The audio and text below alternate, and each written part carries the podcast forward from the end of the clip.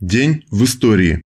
5 апреля 1242 года на Чудском озере состоялось ледовое побоище – сражение дружины князя Александра Невского и рыцарей Тевтонского ордена.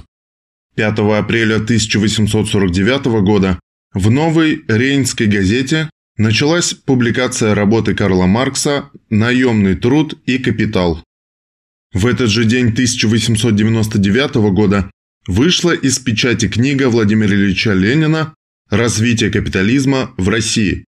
Цитата. «Чем сильнее развит торговый и ростовщический капитал, тем слабее развитие промышленного капитала. И наоборот». Конец цитаты. 5 апреля 1905 года в газете «Вперед» с номера 13 началась публикация статьи Владимира Ильича Ленина «Социал-демократия и временное революционное правительство». Цитата.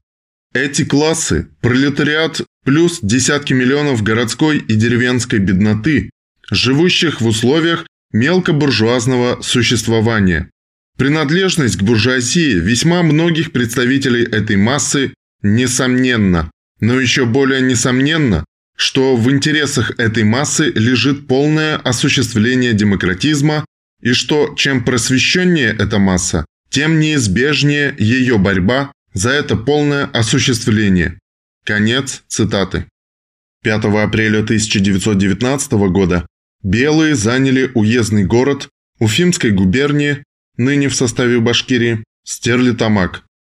В этот же день 1920 года Девятый съезд РКПБ вынес решение об издании полного собрания сочинений Владимира Ильича Ленина. 5 апреля 1951 года американским гражданам, коммунистам, супругам Юлиусу и Этель Розенберг вынесен смертный приговор по обвинению в получении у США секретов создания ядерного оружия. Они были казнены на электрическом стуле 19 июня 1953 года.